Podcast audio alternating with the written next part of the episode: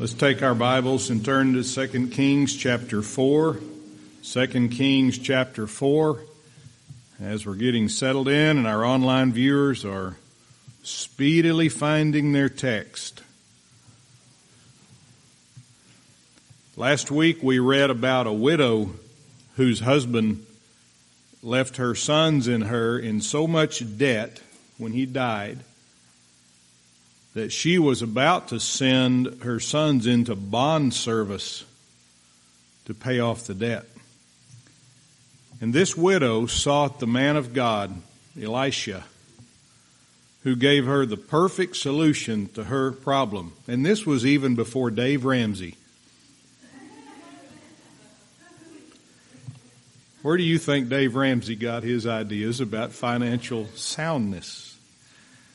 And in that lesson, we learned some hard but valuable truths about managing our finances. And above all that, we saw God's grace in action. That was the best part of it. Now we're going to look at a new passage, and we're in verse 8. 2 Kings chapter 4 verse 8. And it fell on a day that Elisha passed to, to Shunem, where was a great woman, and she constrained him to eat bread. And so it was, that as oft as he passed by, he turned in thither to eat bread. Shunem was a city in the land that was given to the tribe of Issachar in Joshua chapter 19 whenever the lots of land were divided among the children of Israel. They did it by tribe. And in 1 Samuel chapter 28, the Philistines had gathered to that place, to Shunem, to battle against Saul and Israel. And now Shunem is the place of this woman, this great woman whose name is not given to us. And we will now know her only as the Shunammite woman. All that means is she hails from Shunem. And it says in the text that she was a great woman. That means she was in a high position. But what made her great in God's eyes would not be the position she held in society, but how she treated the man of God how she thought of what the man of God said. And it says in the text that she constrained him to eat bread. And that word constrained is to strongly encourage. She didn't just give him a casual invitation. I'll bet you've done this before or had somebody do it. Hey, come by and see us sometime. Well, you don't really mean that, do you? It's just a, a salutation we give and let me tell you, I love every one of you. I love my neighbors and I love my family.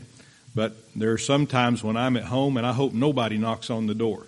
I'm having a good, peaceful time. As I've told Brother Richard before, my goal when I relax is to get my feet higher than my heart. And when I've done that in my recliner, I'm relaxed. Don't always want somebody to drop by. But to constrain someone would mean to say, what are you doing next Saturday at 5 p.m.? Because we would like to invite you and your husband and your lovely children over to dinner at our house. I'm going to fry fish. Now that's more of a strong urging, and that's the idea behind this constraint. And it says at the end of verse 8, and so it was that as oft or as often as he passed by, he turned in thither to eat bread. This Shunammite woman had successfully convinced Elisha to eat with her family every time he passed by, or as we would say, every time he was in town. And this would be a guaranteed meal for him when he was in Shunem, maybe more than one.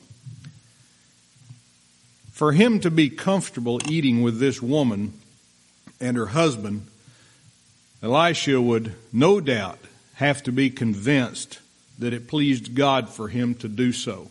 In other words, he wasn't hanging around with a couple of worldly people who tried to get him off track, but people who appreciated him for who he was. This woman was not a harlot. She wasn't an adulterer. She wasn't trying to take advantage of Elisha's spiritual gifts, as we'll see, just to get carnal things for herself, like money or fame or power. What a privilege this would be for me if I were to have Elisha eat at my table, knowing what a powerful man of God he was. Verse 9 And she said unto her husband, Behold now, I perceive that this is an holy man of God which passeth by us continually. Let us make a little chamber, I pray thee, on the wall. Now we'll get to verse 10 in a moment. But I want you to notice that this woman, as much as she admired Elisha, the man of God, she admired her husband even more to go to him and to seek his approval for building a little chamber for this prophet to stay in. A godly husband and a godly wife will just have this arrangement in their marriage. In a godly marriage, there's no sneaking around. There's not any deception. There shouldn't be any pulling power plays on one another to get your way and so on. But notice in verse 9, and this is the phrase that really sticks out to me, a holy man of God. A holy man of God. That's what she called him. And that's what was appealing to her. Remember, the text tells us that she was a great woman. So she didn't need great men in society to prop her up or to give her attention or to make her more popular. She valued this holy man of God more than any other man save her husband. And I imagine she wasn't interested in taking selfies with him or with the governor or getting autographs from famous people, professional athletes, being invited to these large carnal worldly feasts. That doesn't appear to be the type of woman this was. You know, I've never been an autograph seeker. It's just not my thing. And the man whose signature was most precious to me and still is, is my dad's. When my dad would write a letter, my parents divorced when I was very young. And when my dad would write me a letter, that was a precious thing because we handwrote letters back then. Most of y'all are old enough to remember handwriting letters. And we didn't have text, we didn't have cell phones, any of that. And well, when you went to the mailbox and you found a letter that was written to you, that was a wonderful thing to get. It wasn't junk mail. But my heroes were men in my family, not professional athletes, and certainly not movie stars or politicians. And I've never thought it was a good idea for a church to let the so-called famous, powerful people speak in their pulpits. But let me tell you who I would make an exception for, and that's a holy man of God. When Brother Barker spoke to us and shared with us his burden for the Philippines right down here, Brother Fulton and I gladly yielded the front of the church to him. That's a holy man of God right there. When Brother Lawrence Rome and Brother Chad Wynn gave their testimonies of salvation and how they were led from darkness to light, standing right here behind this pulpit. We were glad to have them do so. Those were holy men of God. Now, you know, the world wouldn't think of them that way. They'd say, why, these were a couple of lost fellows who just became Christians not that long ago. What do you mean, holy men of God? Well, we're going to see what the Bible says is a holy man of God versus what the world thinks here in just a moment. But I love what is important to this Shunammite woman that Elisha is a holy man of God. That's why she wanted him to turn in and eat with them. That's why she wanted to have this chamber built. And it says in, at the end of verse 9, which passeth, passeth by us continually. That is, Elisha, when he comes through, he passes by, he walks by our house continually. And while most of Israel took Elisha for granted, just like they did the other prophets, this woman did not. She said, A holy man of God walks by us continually. Not some popular worldly preacher, not some big time singer, but a holy man of God. And you know that phrase, man of God, has been abused and abused by men who were not men of God and by their admirers and their followers. Verse 10 Let us make a little chamber, I pray thee, on the wall, and let us set for him there a bed and a table and a stool and a candlestick. And it shall be, when he cometh to us, that he shall turn in thither. Maybe that's where Tom Bodett got the idea that he'll just leave the light on for you at Motel 6 because they left a candlestick for Elisha. A chamber. And we've run across the word chamber a time or two, particularly when we studied the building of the temple that Solomon built and where there were chambers or parlors, even a loft. Those are two other words that it means. And it's where the phrase prophet's chamber come, came from. Some churches have a little bedroom with a, a shower and maybe a, a nightstand, something very simple, where visiting preachers or missionaries or other traveling ministers might have a lodging place. What we would do is simply put that person up in what used to be the Comfort Inn. And we stayed there one time, by the way, en route to somewhere else, and it was the uncomfortable inn. But it's now the Sleep Inn, and I hope people sleep well there. And that's what we would use for a prophet's chamber, unless somebody, I believe uh, Leslie's put people up in one of their houses out in the country. And so that's the idea there is to have a place for people to stay, not just anyone, but someone who you value, someone who you trust. And the presence of the holy man of God was so important to this Shunammite woman that she not only wanted him to eat with her husband and her, but she also wanted him to stay there. Don't just drop in and get a meal and then go find somewhere else to stay, but stay with us. So not only would Elisha have a table at which he could eat, but he also had a place to rest his weary head during these journeys through Shunem. Let's make a little bit more spiritual application here. Increase upon this theme. First of all, and I would ask this to anybody, not just the people in the church, but anybody who might scroll through and happen to watch at this time. What is a holy man of God to you? When you think of a holy man of God, what's the first thing that pops into your mind? And I'll bet you it's a long robe. I bet you it's somebody standing way up on a high pulpit in some church somewhere or it's a pastor of a megachurch, or maybe the Pope, or for some it's a monk who lives in seclusion in a high mountain somewhere and avoids all contact with the world. Well, what does the Bible say? What does the Bible tell us? First of all, a holy man of God must be saved. You might think, well, of course, Brother Andy. Well, let me tell you, that's the main problem right there. That's the number one problem. That's the gate that doesn't always get checked. Are you saved?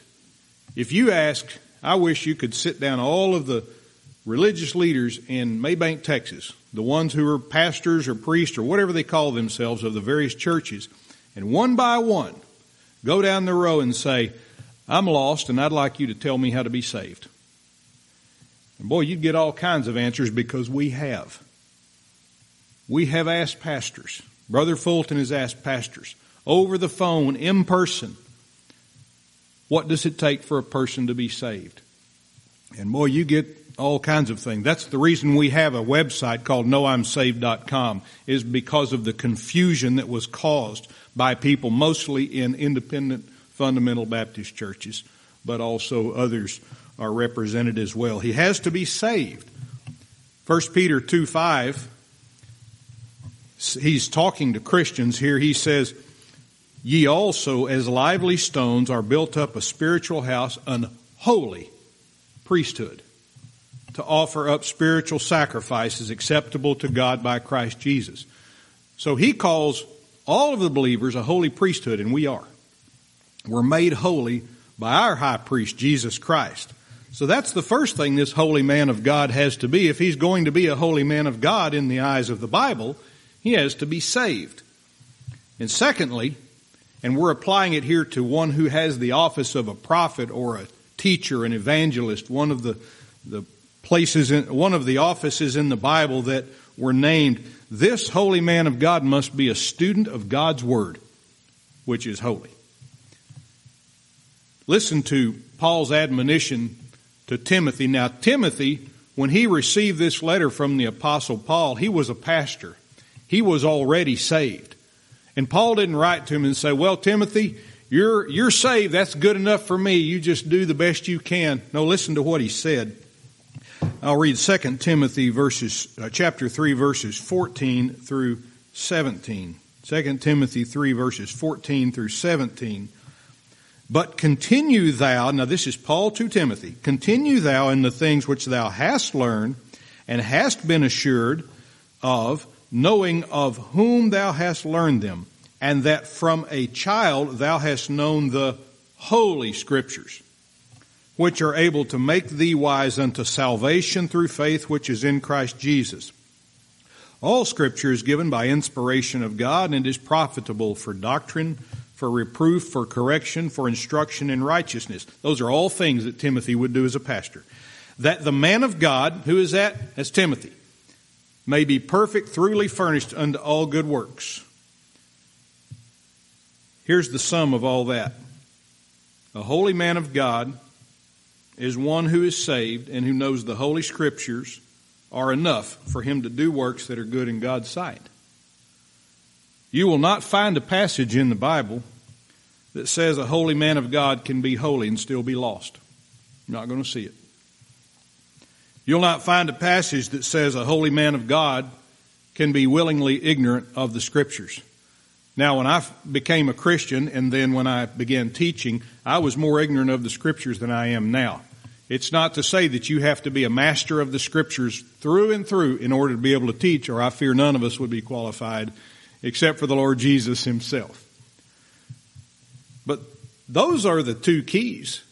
Did you notice that I didn't say anything about the type of clothing they have to wear, whether it's a robe with these stripes on it or some sort of headdress or any of that? Saved and the scriptures, a student of God's Word.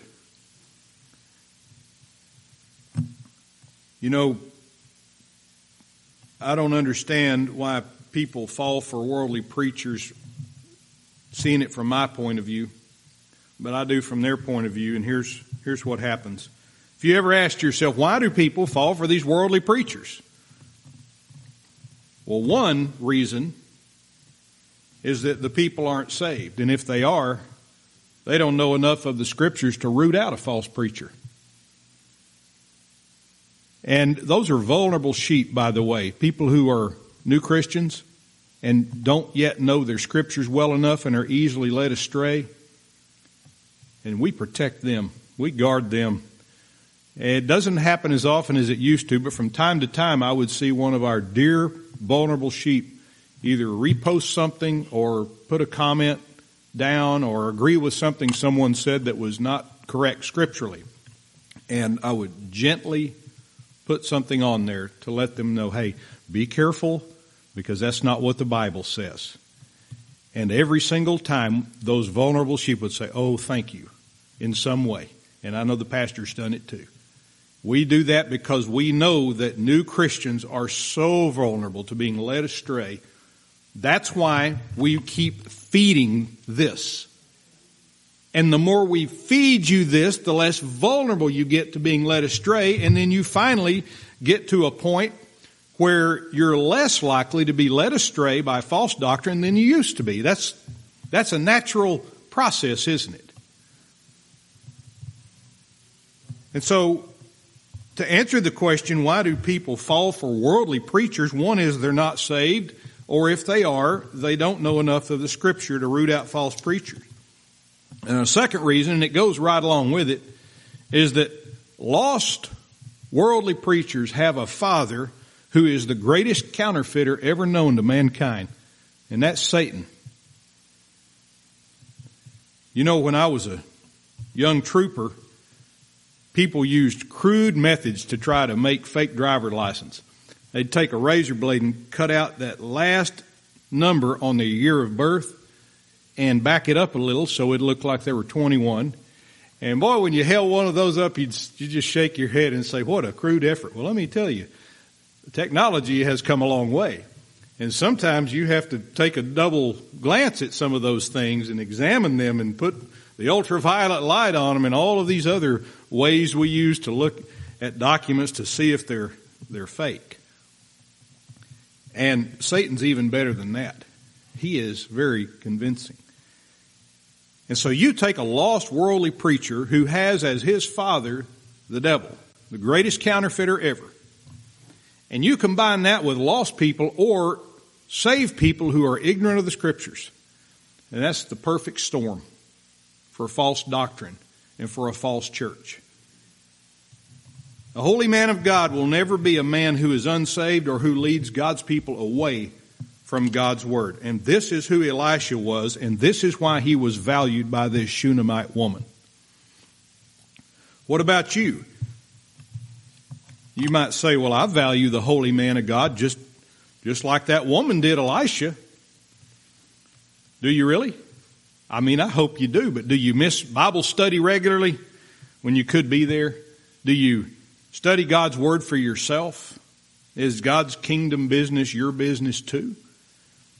The way you make a chamber for the holy men of God is not just to make them a place to stay at your house or prepare a meal for them at your table.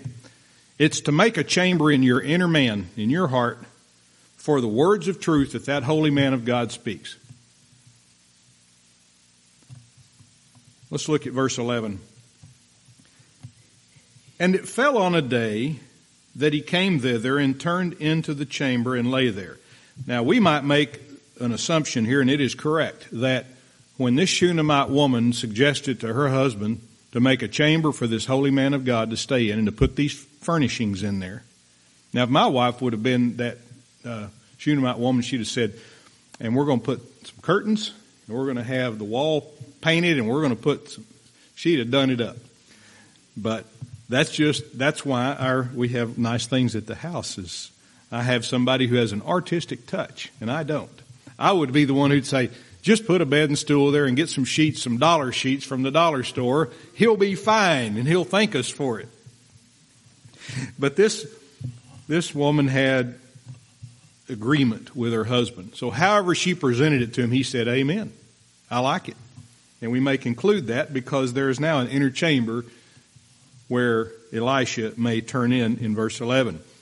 So as he was accustomed to doing, Elisha came to Shunem, probably on his way to somewhere else, and he turned into his new lodging place.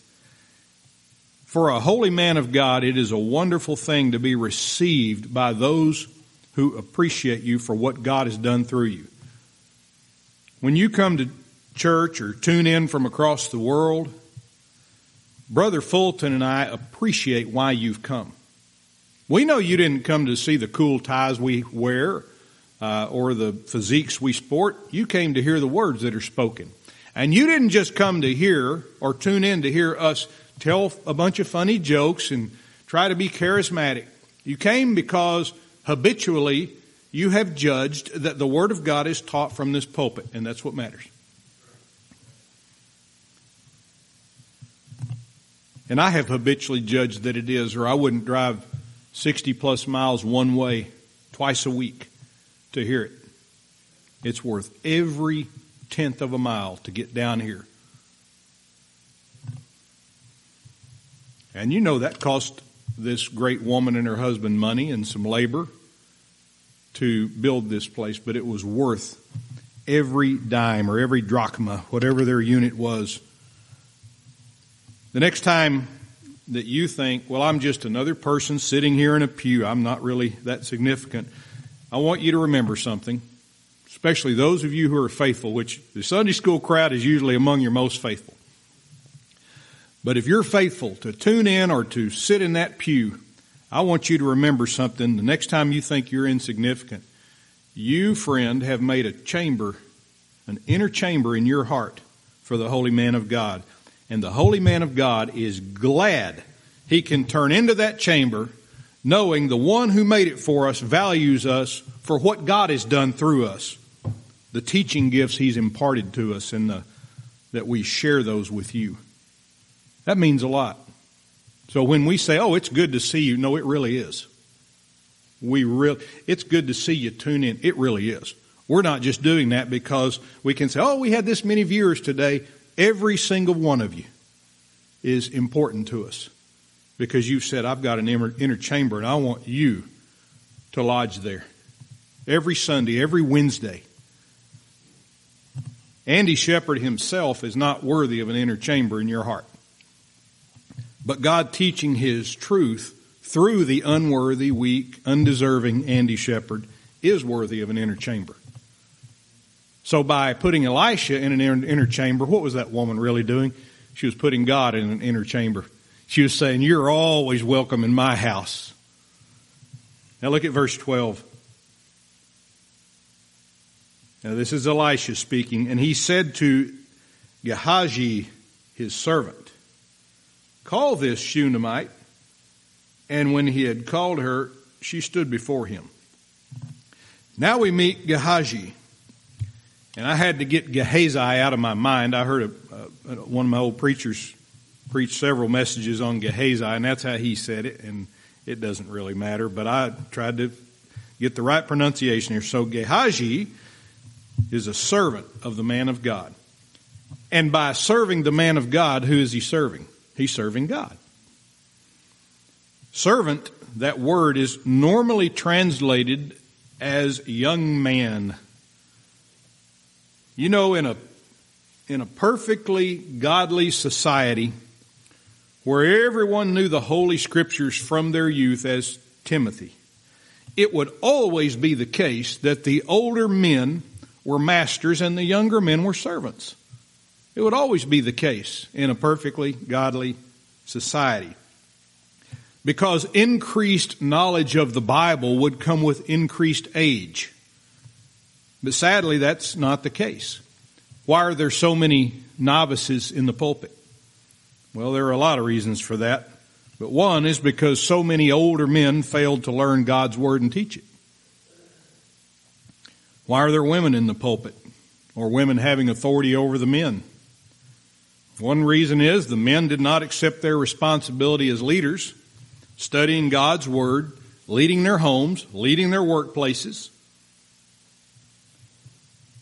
That's not the only reason this happens, but I think it's a big reason.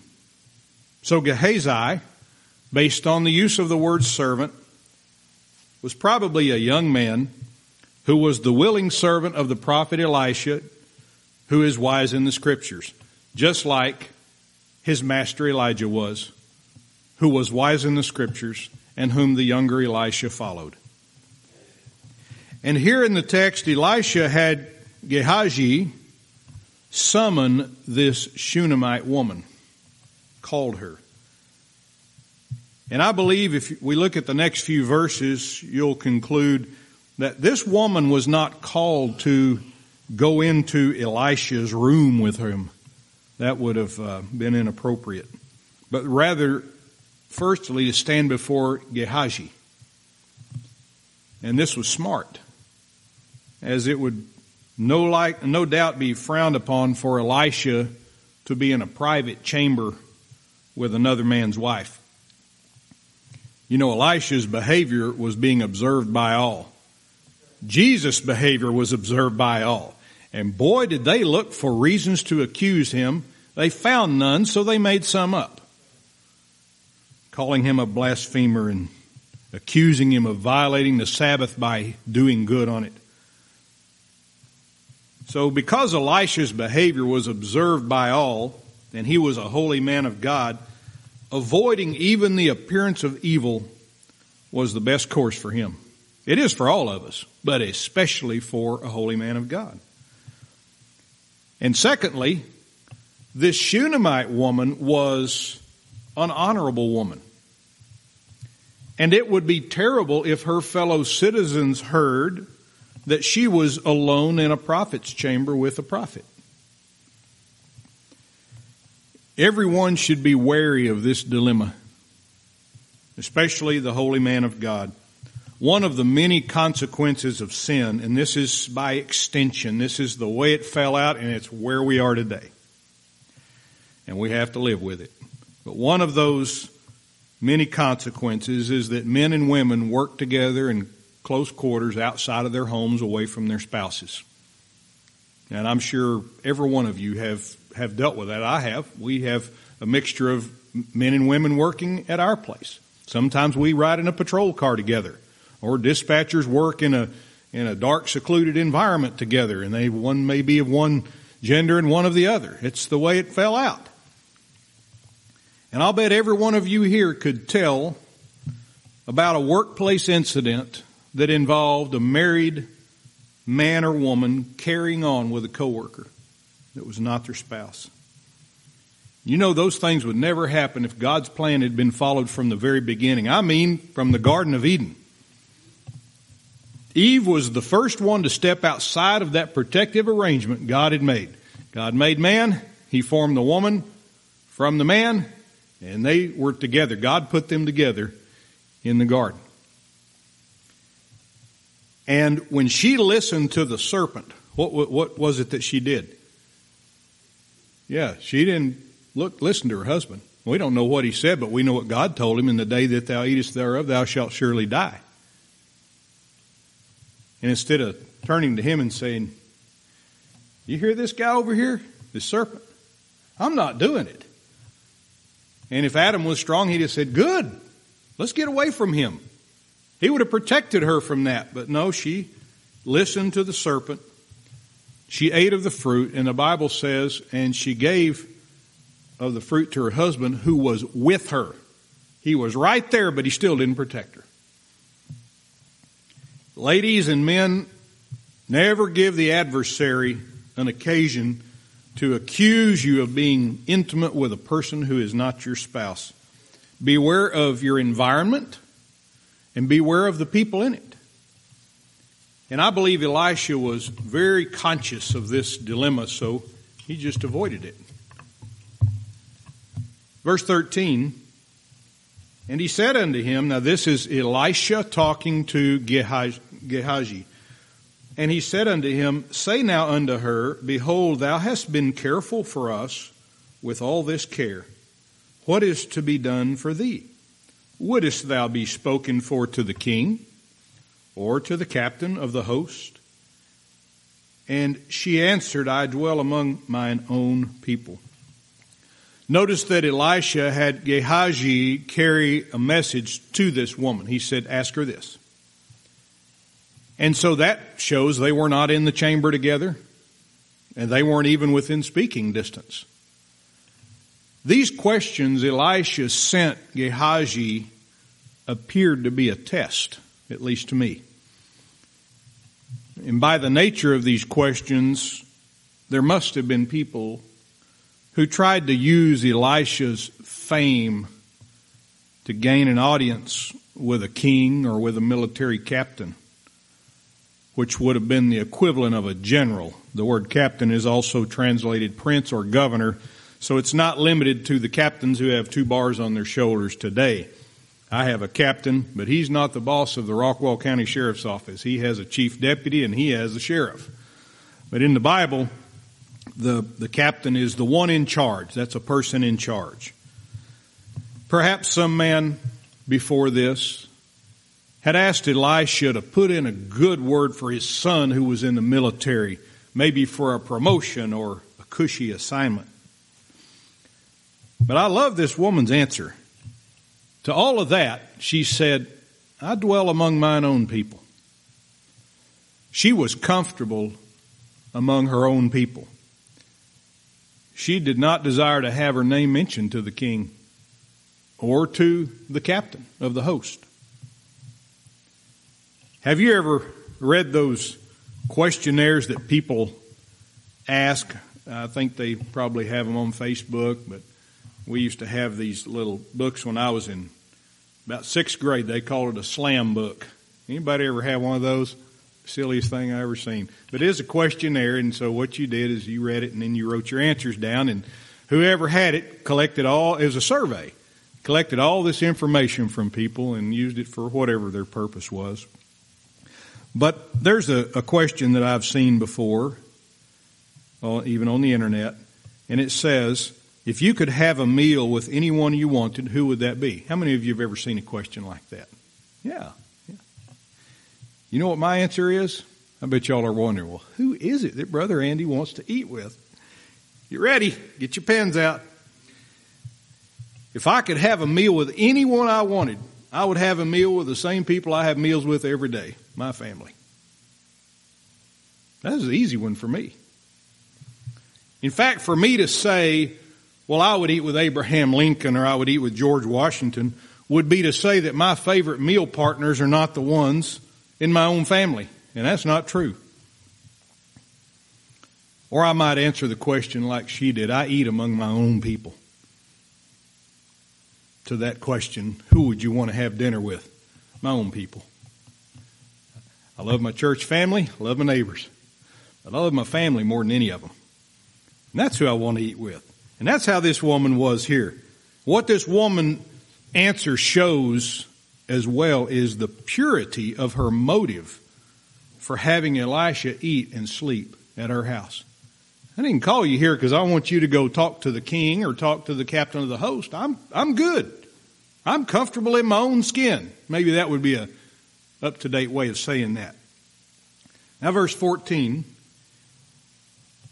So we conclude by looking at verses 13 and 14 that Gehazi, or Gehazi, Gehazi then took that answer back to Elisha and said, hey, here's what she said.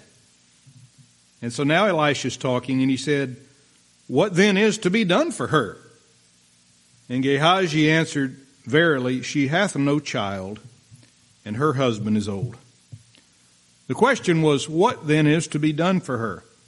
And I think this question reinforces the earlier point that many must have come to Elisha before this time, seeking worldly favors, probably the type mentioned earlier. Why else would he specifically ask whether she wanted her name to be mentioned to the king or the captain of the host? And Gehazi's answer was, Verily she hath no child. So this is a barren woman. She was just like Sarah, Abraham's wife. She was just like Rachel, who was also barren. What we don't know here is whether this Shunammite woman told Gehazi, hey, look, I've got, I do have one favor for you to ask. I'd like to have a son. I'd like to have a child. It doesn't say that she said that. It just says that Gehazi said she doesn't have a child and her husband is old. Now those are things he could have observed just by being there for a little while. Didn't, didn't see any kids running around and observing the husband, observing the wife. He could have come to those conclusions. But when he said her husband is old, that insinuated that it would be impossible for this Shunammite woman to ever have a child with her husband. She's barren and he's old. Even if when he was young, apparently that didn't matter. But now he's old and she's still barren. So the odds, the probability of having a child went downhill. Some men have had children in their old age. Methuselah was 187 when Lamech was born. Adam was 130 when Seth was begat, begotten. So this is no problem for God, just for man, just in the eyes of man. We saw it with Abraham and Sarah. You remember how old Sarah was when she conceived? She was 90. And Abraham was 99. That was no problem for God. Verse 15. And he said, Call her. And when he called her, she stood in the door. So before the Shunammite woman was out of speaking range. And now she's been called to where Elisha was, but she only stood in the door. I just love that. She didn't go in.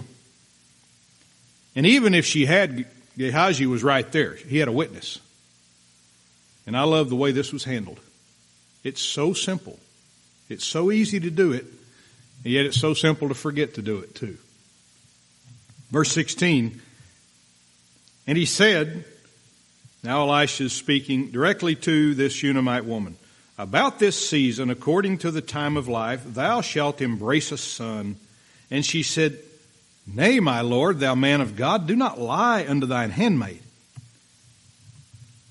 That phrase about this season according to the time of life, if you look in the New King James translation, it says about this time next year. It, so it means the same thing, about this time next year.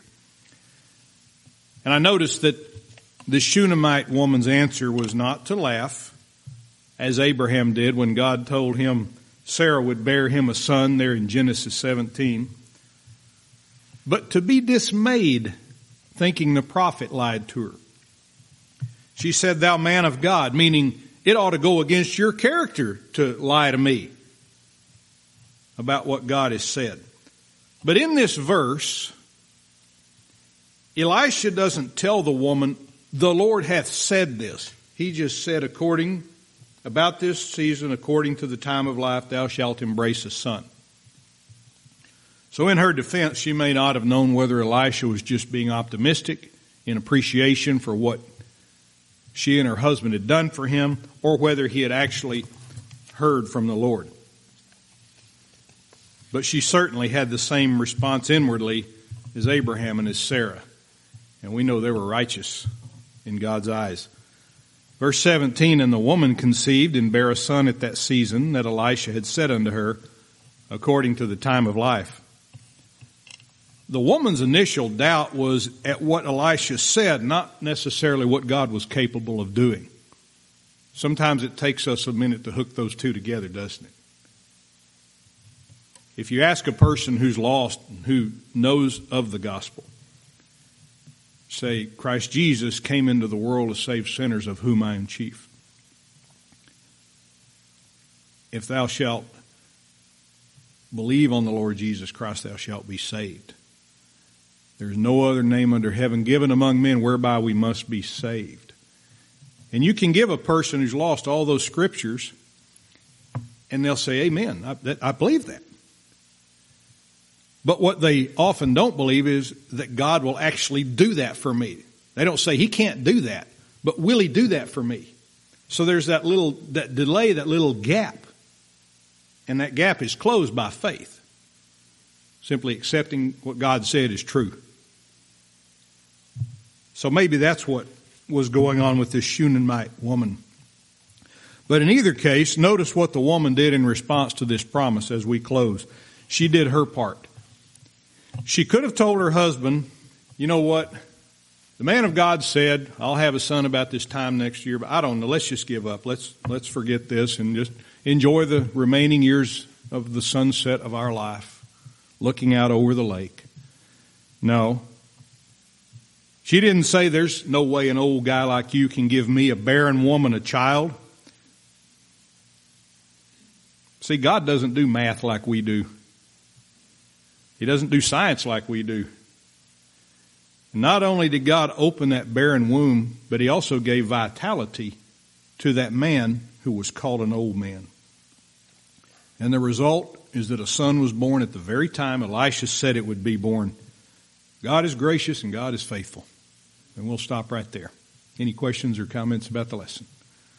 All right, let's pray. Father, we're so thankful to come into your house and study your word. And Lord, your word is precious to us who are your sheep. And Father, I pray for those who are here, those who've tuned in, that from this text we would glean all the truth that you would have us to understand today and then apply it in our own lives, be faithful to carry it out, to tell others about it. And Lord, I just thank you for that joy, that excitement on the inside that we get when we see truth revealed in your word. And as we go into our next hour, may the singing, the praying, the preaching of your word be pleasing to you and edifying to the people. In Jesus' name, amen.